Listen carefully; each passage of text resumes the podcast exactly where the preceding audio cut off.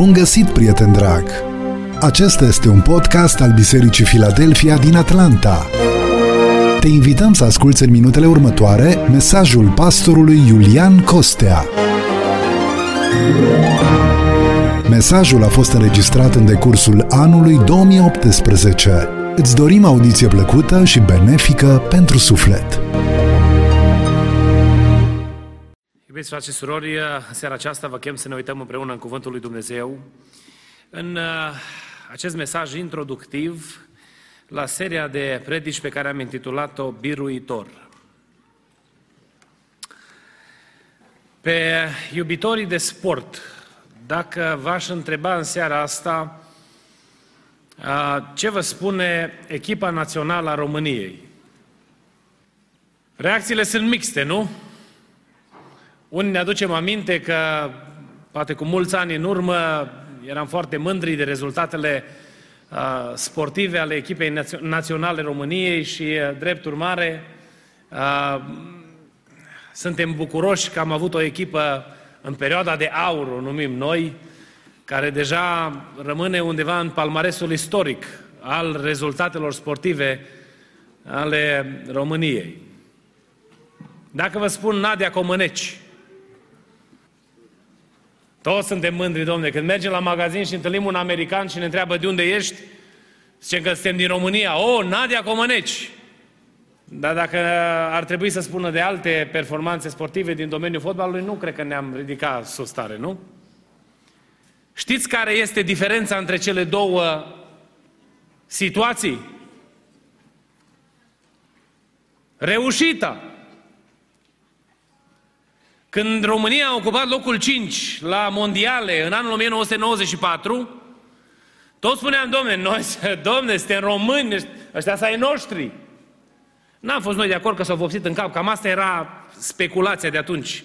Sau alții spuneau, de aia nu au mers mai departe, că s-au vopsit în cap. Dar după ce au început să lipsească succesele nu mai face referință cu bucurie, nu? La Nadia Comănesc zicem, domne, e primul 10 din istoria gimnasticii pe linie. Și când se pomenește numele ăsta, e un nume de referință.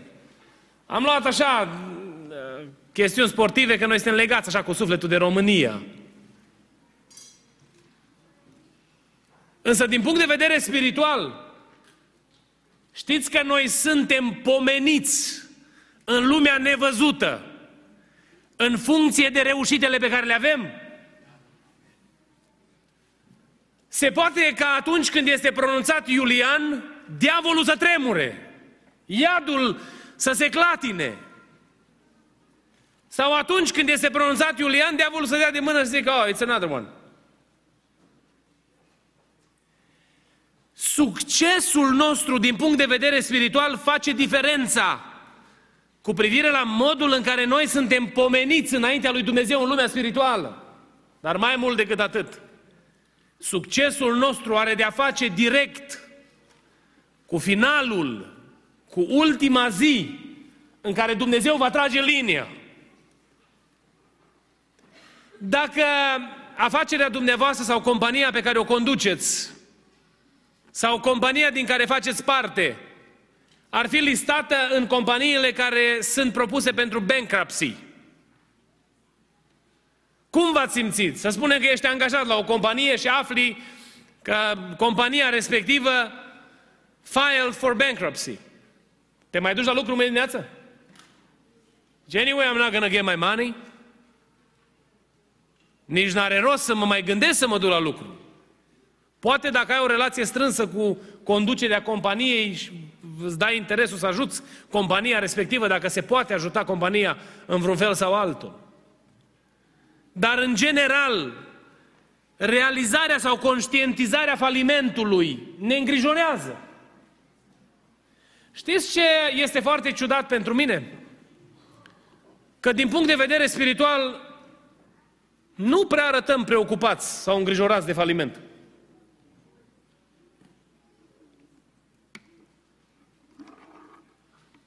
Atunci când se face referire la noi, dacă suntem o persoană publică, probabil ne pasă Dar ne pasă de imagine, nu de succes în, în esență. Bă, să nu se vorbească rău de mine. O să spună, cine știe ce o să vorbească oamenii? O să-mi fac copiii de rușine sau dacă se află cu tare sau cu tare lucru, o să mă vorbească lumea. Și preocuparea pentru faliment are de-a face mai mult cu modul în care arătăm sau suntem percepuți decât cu modul în care ne privește Dumnezeu.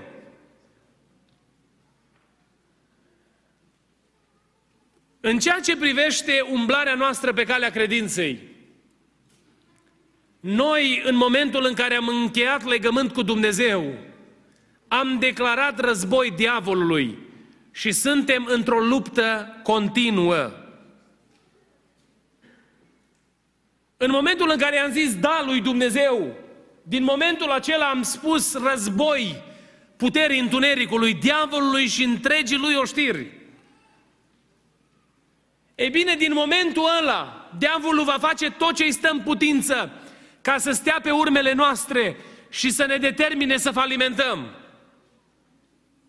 Avem atât de multe exemple în Scriptură de oameni care au început bine, dar care au finalizat sau au sfârșit rău. Oameni care au avut un început glorios, dar au avut o moarte rușinoasă, teribilă. Au falimentat, au pierdut bătălia. Inima lui Dumnezeu nu a fost ca omul să piardă bătălia, ci acesta, aceasta este experiența nefastă, provocată de o atitudine nepotrivită față de Dumnezeu și față de viața în sine. Vreau să vă provoc în seria aceasta de mesaje să ne dorim să fim mai mult biruitori. Să fim biruitori în ispitele pe care diavolul le pune înaintea noastră. Suntem bombardați cu tot felul de ispite. Lăcomia, de pildă, una din ispitele cu care diavolul vine la noi în mod constant, nici nu mai este pe lista preocupărilor noastre spirituale. Ce-i greșit, Domne, n-ați dori să ai? Nu-i greșit nimic când ați dori să ai, când vrei să ai pentru a-L onora pe Dumnezeu prin ceea ce ai și a fi o binecuvântare pentru alții prin resursele pe care le ai.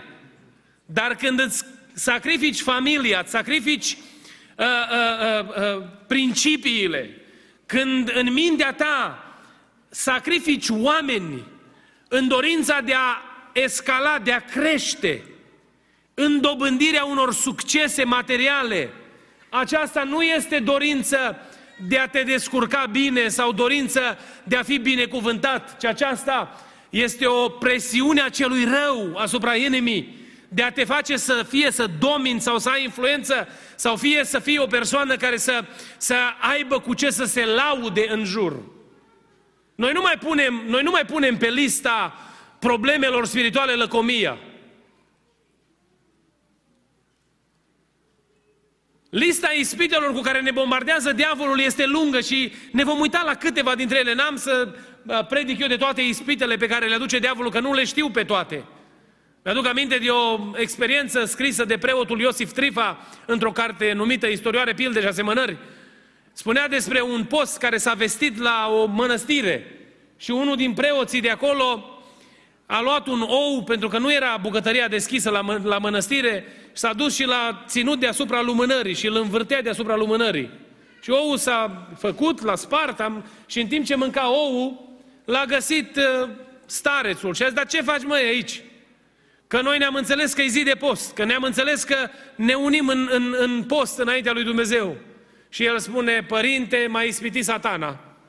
La care apare satana în cameră și spune, o, oh, stai, stai, stai. Ionina știu că se face ou la lumânare. Ispitele pe care diavolul le aduce înaintea noastră sunt variate și aș vrea să identificăm câteva dintre ele pentru a înțelege principiul în esență. Pentru că Dumnezeu vrea ca noi să fim biruitori în mijlocul ispitelor. Biblia ne spune că împreună cu ispita, cu, cu provocarea diavolului pe care el a, o îngăduie în viața noastră, vine și oportunitatea biruinței. Dumnezeu pregătește ușa prin care să putem ieși din mijlocul ispitei pe care diavolul o pune înaintea noastră. Pentru că Dumnezeu vrea să fim biruitori. Ehm, vorbim despre încercări. O, oh, cât de mulți dintre noi nu îl supărăm pe Dumnezeu în mijlocul încercărilor noastre prin cârtire. Vine încercarea care este îngăduită de Dumnezeu cu un scop. Biblia ne spune în Roman, capitolul 5, că încercările sunt pedagogul lui Dumnezeu care lucrează în noi, care sunt îngăduite de Dumnezeu în noi pentru a ne modela caracterul după voia lui Dumnezeu. Și vine încercarea și aproape în unanimitate, tendința pe care o avem când vine încercarea este să cârtim. Chemarea lui Dumnezeu pentru noi este ca în mijlocul încercării să ieșim biruitori. Pentru că El nu îngăduie mai mult decât puterea noastră de a duce. Dumnezeu nu va pune înaintea lui Iulian o ispită pe care Iulian nu poate birui, dar nici o încercare prin care Iulian nu poate trece biruitor. Cuptorul lui Dumnezeu este îngăduit pentru perfecționarea noastră. Și când a ieșit biruitor din cuptorul încercării, ți se oțelește credința și strălucești pentru gloria lui Dumnezeu. Iar iadul și cerul se uită către tine și mărturisesc puterea Dumnezeului nevăzut, lăudat să fie numele Lui. Pentru că biruința pe care tu o ai produce furori în lumea nevăzută. Vedeți dumneavoastră, când este o victorie la, o, la un campionat sau la un turnament din acesta sportiv, se ridică tribunele și fac valuri. Imaginează-ți că atunci când ești biruitor, se ridică în picioare cerul și celebrează împreună cu tine biruința pe care ți-a dat-o Dumnezeu, pentru că Dumnezeu vrea ca noi toți să fim biruitori, lăudați să fie numele Lui. Este un război spiritual pe care îl avem de dus. Devenit atât de anemici ca și biserică în perioada în care trăim astăzi, în ceea ce privește lupta în rugăciune. Eu mă bucur din inimă de programul de rugăciune de marța de la Filadelfia. Și a fost ceva pentru care am dat slavă lui Dumnezeu din prima zi de când am venit aici. Pentru că v-am găsit oameni care vă place, ne place să ne rugăm împreună lui Dumnezeu. Aud că vă adunați în locuri, în anumite locuri și vă rugați lui Dumnezeu. Și nu puțini oameni la oaltă, ci faceți altare pentru Dumnezeu. Și lucrul acesta este un lucru bun, lăudat să fie Domnul. Uneori însă mă gândesc în slujbele noastre pe care le avem, începem să ne rugăm și trece așa de ușor, atât de repede, se duce timpul în rugăciune.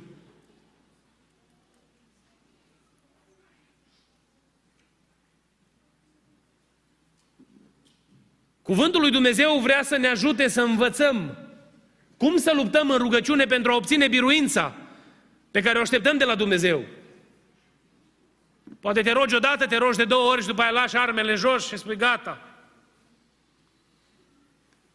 Ce fel de luptător vrea Dumnezeu să fii pentru a purta biruințele lui Dumnezeu în viața ta, în războaiele spirituale? Ai lângă tine frați și surori care cad și îi vezi căzând sub ochii tăi și te simți neajutorat în fața problemelor lor, pentru că nu poți să lupți împreună cu ei. Și am devenit foarte buni specialiști în a constata problema. Știți că în momentul în care am văzut o problemă, dacă văd o problemă în viața oricăruia dintre dumneavoastră, misiunea pe care mi-o încredințează Dumnezeu în momentul în care am văzut problema este de a lupta împreună cu dumneavoastră pentru biruință. Asta e misiunea pe care ne-o dă Dumnezeu. Și ce dăm atât de ușor. În luptele noastre spirituale, Dumnezeu vrea ca noi să fim biruitori și are resurse, vom vedea în cuvântul pe care îl vom parcurge, pentru că este un război spiritual împotriva căruia noi avem de luptat. Îți ies copiii din casă dimineața și se duc la școală și te uiți la ei și uneori te gândești că îți scapă situația de sub control, că nu știi cum se vor întoarce înapoi. Sau cresc mai mari și nu știi ce decizii vor lua în viață. Și ești frământat în inima ta. Știi că poți să faci ceva pentru treaba asta? Să te angrenezi într-un război spiritual și să pui numele Domnului peste casa ta, peste copiii pe care ți-a dat Dumnezeu și să vezi biruința lui Dumnezeu. Vi-am mai spus eu cu o altă ocazie eh, la o, la o binecuvântare de copii. Pentru mine a rămas marcantă imaginea tatălui nostru, tatălui meu din familie, tatălui nostru biologic, care mijlocea pentru fiecare dintre noi. Am plecat de sub privirile lor la vârsta de 14 ani și am umblat prin lume, în lungul și în latul lumii acesteia, o perioadă în România. M-am dus la Timișoara, apoi am bătut toată România, într-o parte și în alta. La vârsta de 16 ani călătorisem pe toată suprafața României, în o mulțime de locuri. Însă de multe ori când diavolul a pus înaintea mea curse, Era în fața mea imaginea aceea a tatălui care se roagă. Și a fost ceva, o chestiune care parcă mă urmărea. Și n-am putut să mă arunc în destrăbălare, n-am putut să mă arunc în desfrâu și să fac lucruri nesăbuite. Pentru că am știut că în spate este cineva care se roagă și cred din toată inima că era putere în rugăciunea pe care tata o înălța înaintea lui Dumnezeu. Și dacă noi copiii am reușit să-L cunoaștem pe Dumnezeu, s-a datorat faptului că am avut un luptător care știu cum să lupte și să poarte victoriile lui Dumnezeu. Iubiții mei, frați și surori, Dumnezeu vrea ca noi să fim biruitori. Dumnezeu vrea ca noi în viața pe care o trăim să experimentăm biruința. Când venim la biserică duminică, nu să venim cu steagul de doliu și chiar dacă nu-l vede nimeni, îl ținem așa mascat și îl arătăm Domnului, Doamne, iar am falimentat săptămâna asta. Dumnezeu ne mai așteaptă duminica să venim și cu steagul alb, ridicat în numele Domnului Isus Hristos, pe care să-l fluturăm plin de bucurie, spunându-i Domnului, Doamne, mi-ai dat biruință în problema cu tare sau problema cu tare și vreau să glorific numele Tău pentru aceasta. Dumnezeu ne vrea biruitori.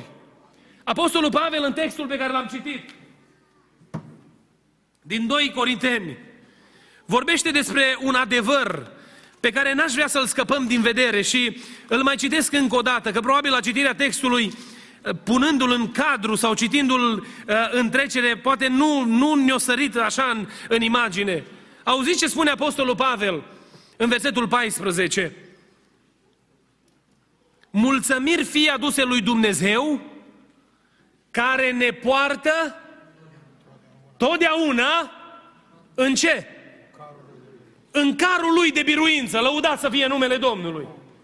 Din, punct de vedere, din punctul de vedere al lui Dumnezeu, știți că șareta lui Dumnezeu pe care scrie biruință e lângă noi 24-7? Dumnezeu stă lângă Iulian și merge cu Iulian pe calea credinței. Și pe drumul lui Iulian a pus carul ăsta de biruință, pe care el îl are nelimitat disponibil, available, pentru Iulian. Și cu toate astea, în atât de multe ocazii și situații, în loc să urcăm în car și să stăm în carul de biruință, sărim afară din el.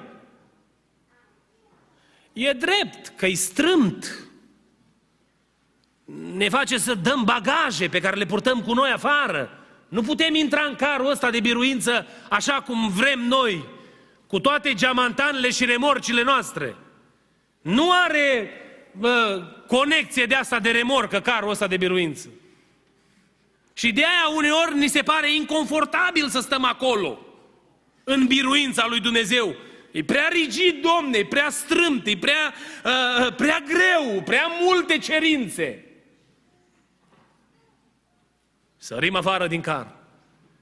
Și după aia, sfrejeliți și cu hainele rupte, venim înapoi la Domnul și zicem, Domnului, Doamne, iartă-mă, primește-mă înaintea Ta. Și să ferească Dumnezeu pe cineva să atragă atenția, vezi că ți hainele rupte. Că atunci au probleme cu noi, Domne, nu? De parcă ar fi problema lor că ne-am dat jos noi din carul de biruință al lui Dumnezeu. Dumnezeu ne-a luat împreună cu El și ne-a pus la dispoziție carul acesta de biruință. Știți de ce? Pentru că El știe că noi suntem într-o luptă continuă. Dumnezeu nu l-a luat pe Iulian când Iulian s-a îngrat în războiul spiritual și se zică lui Iulian, Iulian, știi ceva, ești pe cont propriu de aici înainte. Nu, ci când Dumnezeu s-a pus garantul mântuirii mele, a garantat că mă va ajuta să ies biruitor până la capăt. Știți ce a făcut de altfel? Mi-a pus la dispoziție toate resursele ca să pot să ies biruitor. Uh, realitatea este că noi suntem într-o luptă continuă și sunt multe versete în Scriptură care vorbesc despre lucrul acesta. Uh, Efeseni, capitolul 6, versetul 12. 1 uh, Timotei, capitolul 6, versetul 12. În Efeseni spune că noi suntem, luptăm împotriva domniilor și stăpânirilor, luptăm împotriva celui rău. Apoi ne uităm în 1 Timotei, chemarea lui, în chemarea lui Pavel pentru Timotei să lupte lupta cea bună, să rămână angrenat în lupta aceasta, pentru că Dumnezeu este Cel care va da biruința. Apoi în capitolul 4, el spune despre el că am luptat lupta cea bună și am ieșit biruitor. Dumnezeu nu m-a lăsat de rușine. Chiar dacă au fost situații în care toți oamenii m-au părăsit și m-au abandonat, s-au întors spatele către mine, spunea el în contextul acesta că toți l-au părăsit. Din dragoste de lume, Dima l-a lăsat, Alexandru Căldăraru i-a făcut o grămadă de rău, la ultimul lui cuvânt de apărare, spune Apostolul Pavel, toți l-au părăsit. Dar știți care este afirmația care este ca o săgeată prin toată experiența aceasta? Numai Domnul a stat lângă mine. Lăudat să fie numele lui Dumnezeu. Realitatea este că noi suntem în luptă, dar adevărul pe care Dumnezeu vrea ca noi să-l auzim este că El pune la dispoziția noastră toate resursele necesare pentru a ieși biruitori. Viața de credință nu este o viață numai de luptă, ci este viața de biruință. Dacă ne uităm în Romani, capitolul 8, Cuvântul lui Dumnezeu spune că noi suntem mai mult decât biruitori în mijlocul încercărilor și problemelor vieții. Pentru că alături de noi este Dumnezeu care ne poartă de grijă. Lăudat să fie Domnul! În Evanghelia după Luca, capitolul 10, versetul 19, cuvântul Domnului ne spune că El este Cel care dă putere să călcăm peste toată manifestarea demonică și să primim autoritatea de la Dumnezeu. Iată că v-am dat putere să călcați peste șerpi și peste scorpioni și peste toată puterea vrăjmașului și nimic nu vă poate vătăma. Asta este ce a declarat Dumnezeu cu privire la viața noastră de credință. Pentru că El ne pune la dispoziție toate resursele ca să fim biruitori. Lăudați să fie numele Domnului. Atunci când este vorba de viața aceasta spirituală, este o viață de luptă, dar Dumnezeu este Cel care ne dă biruința și garantează biruința pentru noi, atâta timp cât noi stăm la dispoziția Lui. De asemenea, găsim în Cuvântul lui Dumnezeu că așteptarea lui Dumnezeu de la noi este ca biruința noastră să fie constantă, nu sporadică. Adică iau o biruință astăzi și am devenit biruitor, de acum pot să stau relax, mă mai odihnesc puțin, mai pierd două, trei lupte, nu-i nicio problemă, că vine iar ocazia, mai iau un dan pe centura neagră. Mai pun uh, un epolet pe umăr. Prind eu ocazia și mă lansez. Și hop, o biruință și devin grozav. Știți ce se întâmplă? Biruința de astăzi nu garantează succesul de mâine.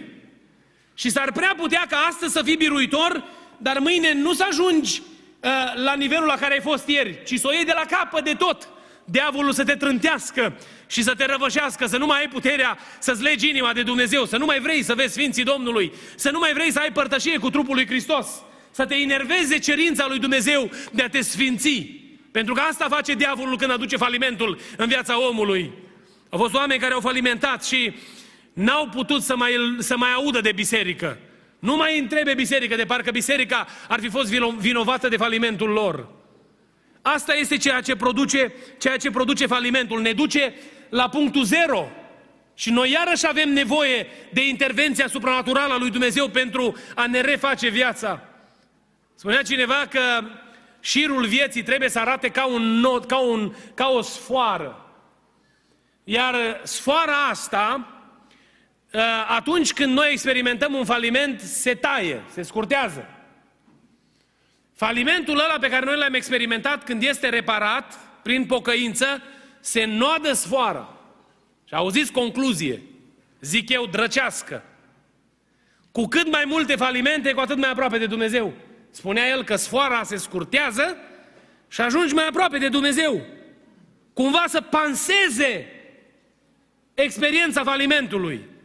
Dumnezeu te restabilește la, din, din orice faliment ai fi în viață. Și eu cred cu toată inima lucrul acesta. Și Dumnezeu când curățește trecutul unui om, nu-i va pomeni niciodată de falimentul pe care l-a avut. Dar, ori de câte ori falimentăm, o luăm de la capăt. Pentru că nu pot să zic că am falimentat și iau lucrurile de unde le-am lăsat. Pilda fiului risipitor, ce spune cuvântul Domnului acolo? Omul ăsta a înțeles ce înseamnă falimentul. Și a venit la tatăl lui și i-a spus ceva. Nu mai îmi trebuie să fiu fiu, adică unde eram înainte de faliment. Consideră-mă ce? Unul din robi. Am ok să o iau de la zero și să încep să-mi construiesc din nou destinul, să-mi construiesc din nou viața. Vedeți care este explicația pentru starea unor persoane care, după mulți ani pe calea credinței, sunt atât de copilăroși și atât de imaturi spiritual în abordarea lui Dumnezeu. Pentru că au luat-o de multe ori de la, de la capăt. Se lăuda un individ că el are 12 clase. Spunea, nu, fain, acum să vedem la ce facultate te înscriem.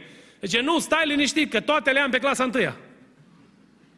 Păi pe cine pui la, la facultate dacă tot la întâia au rămas, nu? Ei bine, noi creștem din putere în putere. Biruința adaugă creștere. Când eu ies biruitor, clădesc pe biruința de ieri. Și în progresul meu spiritual sunt binecuvântat de Dumnezeu cu apropiere de Dumnezeu în urma biruințelor mele. Nu în urma falimentelor și frustrărilor pe care eu le-am cărat în spate. Dacă noi am înțelege mecanismul acesta, am înțelege care este de fapt dinamica vieții. Spunea fratele Sandu Trombițaș, unul din păstorii de la Chicago, cum este în Texas, că în Biserica Domnului sunt foarte mulți prunci cu barbă. Imaginați-vă că copilul dumneavoastră de patru ani, de patru ani, când intrați în casă, la înălțimea pe care o are, cât poate să fie un copil de patru ani? Și cel mai înalt, să fie un metru? Să-l vezi cu o barbă așa până la brâu. Cum ar arăta imaginea asta? Ridicolă, nu? Dacă crește mai mare și e dezvoltat, apare ca un simbol al maturității. Și spune, uite domne, e matur, are barbă, nu? Dar dacă ai vedea un copil de, de patru ani cu barba, ai zice, domne, e greșeală genetică. E bine, din punct de vedere spiritual, cam așa arată lucrurile dacă noi mergem faliment după faliment, faliment după faliment. Un al patrulea adevăr pe care aș vrea să-l subliniez aici, după ceea ce am subliniat că luptele, biruințele noastre trebuie să fie constante și viața noastră trebuie să fie într-o continuă ascensiune în umblarea noastră cu Dumnezeu. Noi trebuie să înțelegem realitatea că biruințele noastre, niciuna dintre ele nu se datorează puterii noastre, ci se datorează numai și numai lui Dumnezeu. Aș vrea să ne uităm la câteva versete din Cuvântul lui Dumnezeu. Evanghelia după Ioan, capitolul 15, versetul 5. Dacă poate să fie afișat. Eu sunt vița, voi sunteți mlădițele. Cine rămâne în mine și în cine rămân eu, aduce mult rod. Și auziți acum, căci despărțiți de mine, nu puteți face nimic. Biruința noastră nu e garantată de experiența pe care o avem. Pentru că la 20 de ani de experiență pe calea credinței, diavolul vine cu o ispită pentru 20 de ani pe calea credinței. Nu o să vină cu o ispită care se potrivește începătorului în credință. Și pentru fiecare nivel în umblarea noastră pe calea credinței, diavolul are atacuri potrivit cu statura pe care o avem și cu talia noastră.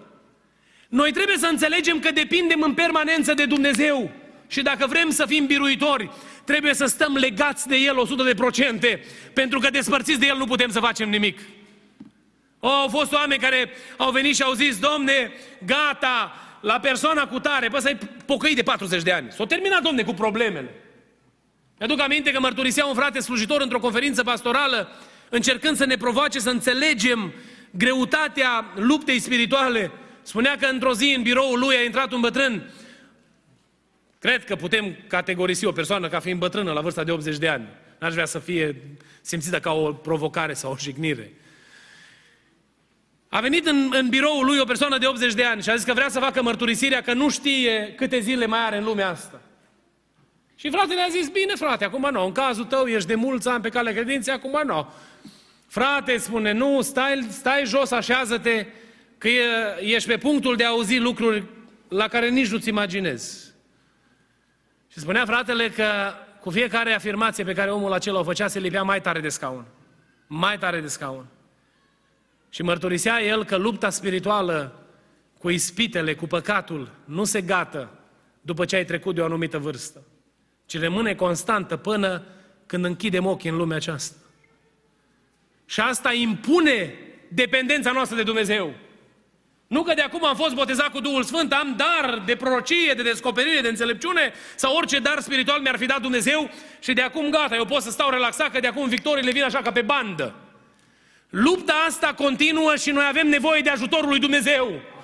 De aia și la 10 ani, și la 20, și la 50, și la 70, noi trebuie să ținem genunchii plecați înaintea lui Dumnezeu și să ne primim seva, viața din brațul lui Dumnezeu, binecuvântat să fie numele Lui. Despărțiți de El nu putem să facem nimic. Un alt lucru pe care îl găsim în cuvântul lui Dumnezeu, în Isaia, capitolul 54, versetul 17. Isaia, capitolul 54, versetul 17. Uitați ce spune cuvântul aici. Orice armă făurită împotriva ta va fi fără putere. Și pe orice limbă care se va ridica la judecată împotriva ta o voi osândi.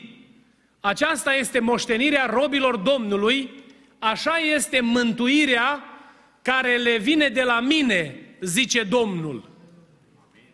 Înțelegeți nuanța versetului acestuia?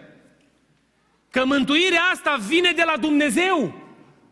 Că puterea care zdrobește orice armă și orice uneltire demonică vine de la Dumnezeu însuși și drept urmare biruința noastră depinde în totalitate de El. Noi nu ne putem separa de Dumnezeu.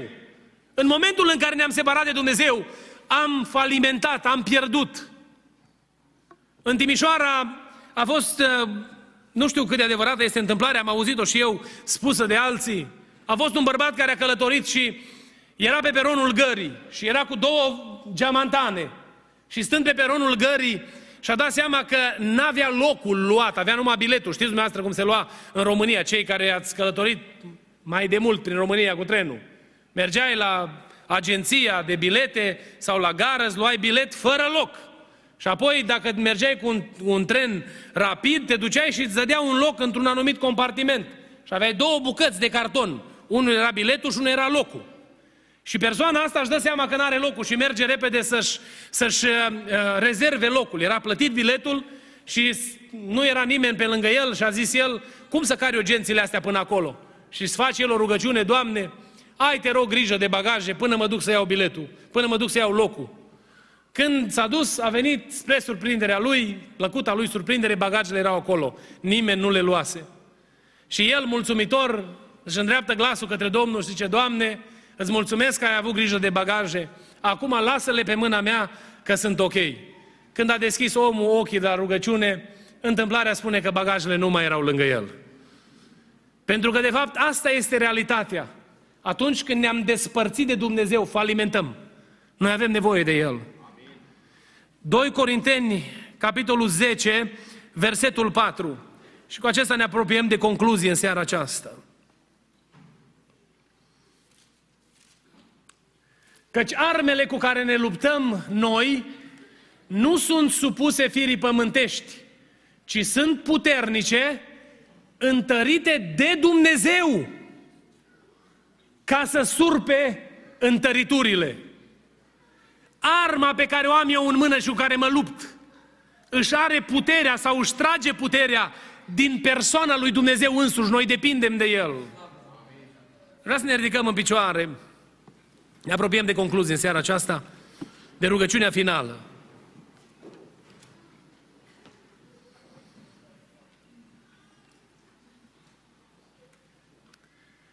Avem atât de multe exemple în Scriptură, mă uitam printre ele, care să le aduc înaintea dumneavoastră în seara aceasta.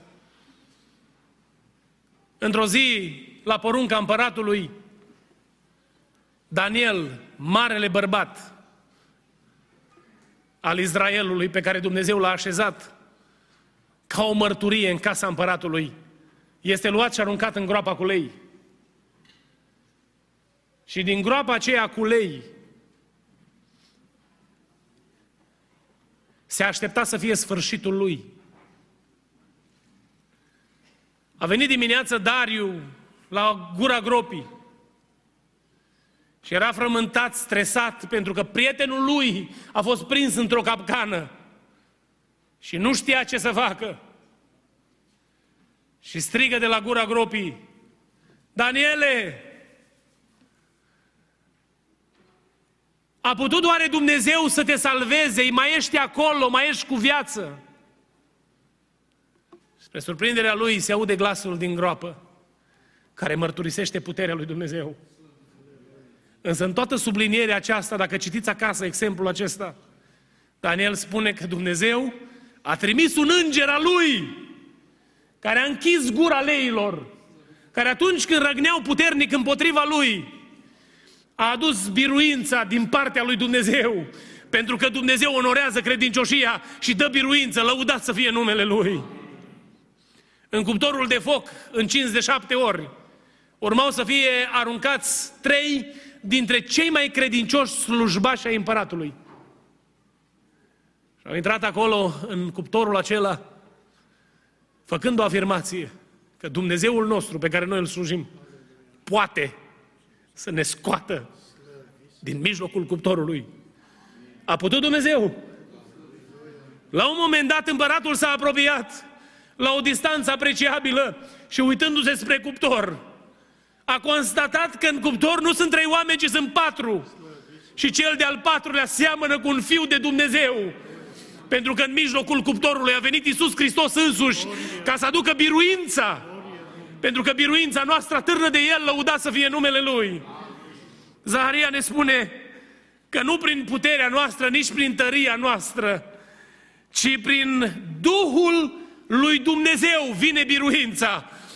Dumnezeu ne stă alături în toate situațiile vieții și ne dă biruință, lăudat să fie numele Lui. Sunt atât de multe situații în viața apostolilor, când amenințați fugeau dintr-o parte în alta.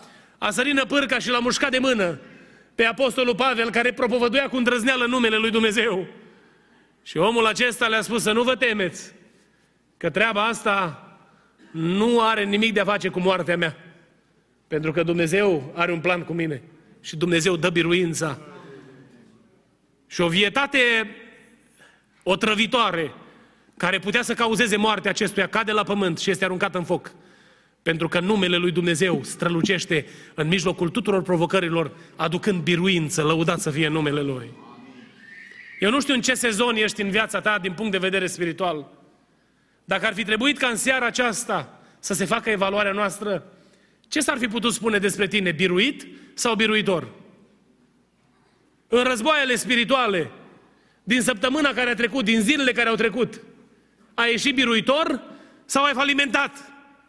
Și nici nu îndrăznești să-ți ridici capul înaintea lui Dumnezeu pentru că ți este rușine.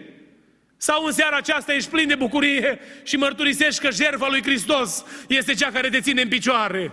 În ce sezon te găsești? Dumnezeu vrea să fii biruitor. Și pe spatele tău, pe fruntea ta, să scrie biruitor în numele lui Isus Hristos. Haideți să ne apropiem de Domnul cu rugăciune și să-i spunem Domnului, Doamne, vrem în seara aceasta să chemăm numele Tău peste noi. Suntem angrenați în lupta spirituală, Doamne, și au fost atât de multe situații când n-am fost preocupați de cum arătăm. Nu ne-a interesat dacă din armătura noastră au lipsit piese importante. Iartă-ne pentru aceasta. Să ne rugăm lui Dumnezeu și să-i spunem că vrem să fim biruitori împreună cu El. Eu îmi doresc ca toți să fiți biruitori. That will be less work for me, nu? Dar nu pentru aia. Ci îmi doresc ca toți să fiți biruitori, ca în Filadelfia să strălucească Iisus Hristos. Și în locul acesta să fie înălțat numele Lui Dumnezeu. Pentru că Dumnezeul nostru este Cel care vrea să ne dea victoria, biruința. Starea de apatie spirituală este strâns legată de faliment. Și Dumnezeu, dacă vrem să fim înviorați, ne spune astăzi, vino să fii biruitor împreună cu mine.